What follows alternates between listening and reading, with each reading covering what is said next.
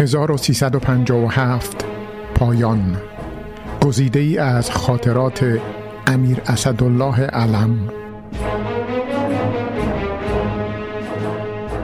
چهارشنبه دوم فروردین 1351 از روز دوم فروردین 1351 به کیش آمده ایم امسال کیش تمام سبز است و علف تا زانوی اسب می‌رسد چون بارندگی خیلی خوب بود.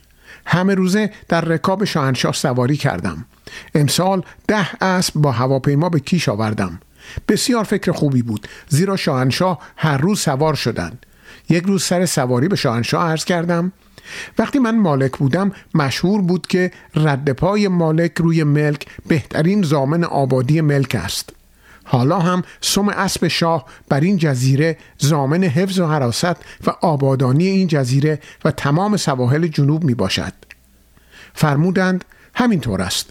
فقط تو باید زودتر بجنبی و هتل کازینو و سایر تأسیسات اینجا را هم بسازی که قبل از مردنم من اینجا را آباد چنان که دلم می‌خواهد ببینم.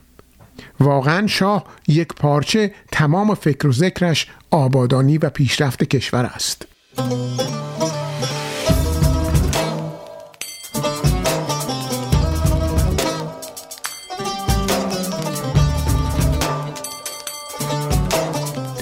روز هم سر سواری فرمودند این محصلین ما در خارج چطور پیشرفت های ما را نمی بینند؟ عرض کردم با آنها تماسی نیست. تمام تماس آنها با بدخواهان و بندنیشان است. فرمودند طرحی به من بده.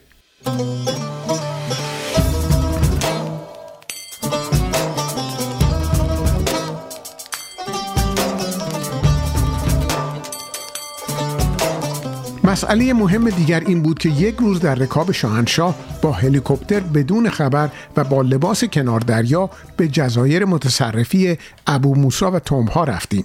فقط من در رکاب شاه بودم. خدایا چه هیجانی داشتم. در هلیکوپتر حضور شاهنشاه که هلیکوپتر را خلبانی می‌کردن نشسته بودم.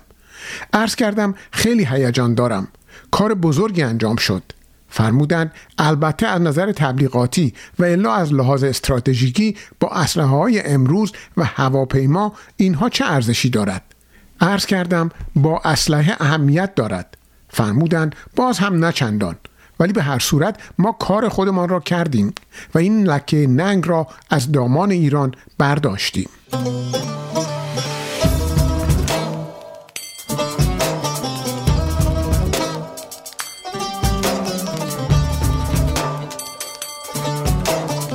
مطلب دیگری هم که در جراید اروپا علیه ما در جریان است اعدام دست جمعی خرابکاران از طرف ماست. و جنجالی است که بر علیه والا حضرت شاه دخ اشرف را انداختند که ایشان هم یک وقتی قاچاق هروئین کردند که البته این هم دروغ است و به هر صورت دشمنان ما خیلی فعال هستند و من مأموریت دارم که تمام این خبرها را خونسا کنم.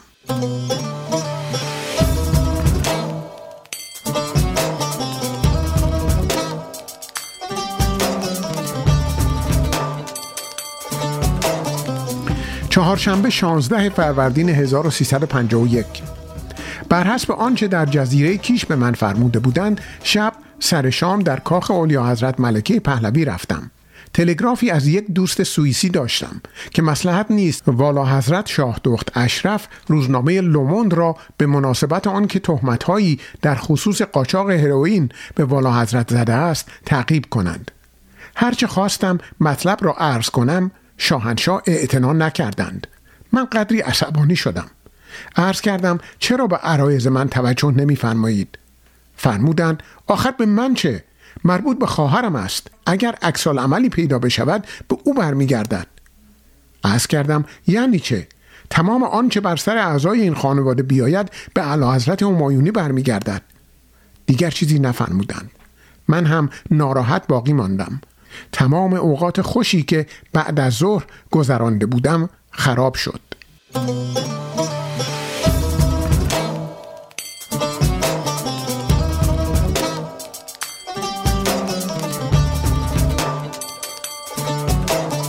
شنبه 19 فروردین 1351 ملکه انگلیس از شاهنشاه دعوت کرده است که به طور خصوصی به انگلستان تشریف ببرند.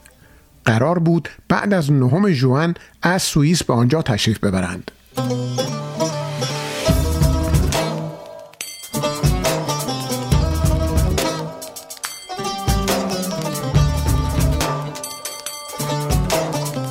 سر شام در کاخ اولیا حضرت ملکه پهلوی رفتم. به طور قطع رفتن امیر هوشنگ را در روز دوشنبه پس فردا من فرمودند. عرض کردم خیلی به شما صدمه می‌خورد. در قسمت تبلیغاتی پاک میبازیم.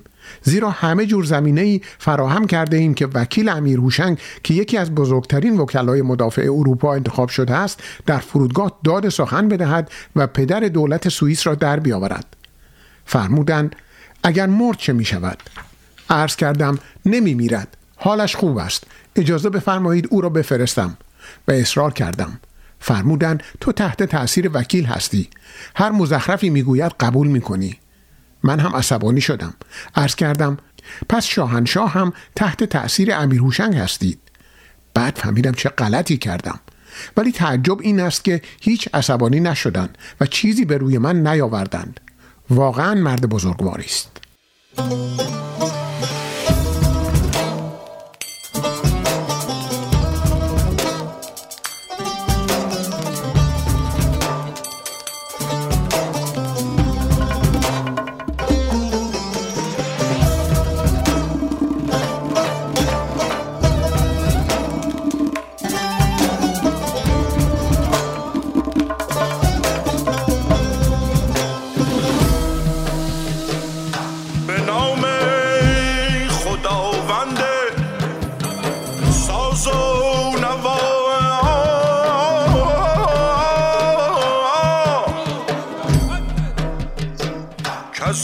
Nachmittag.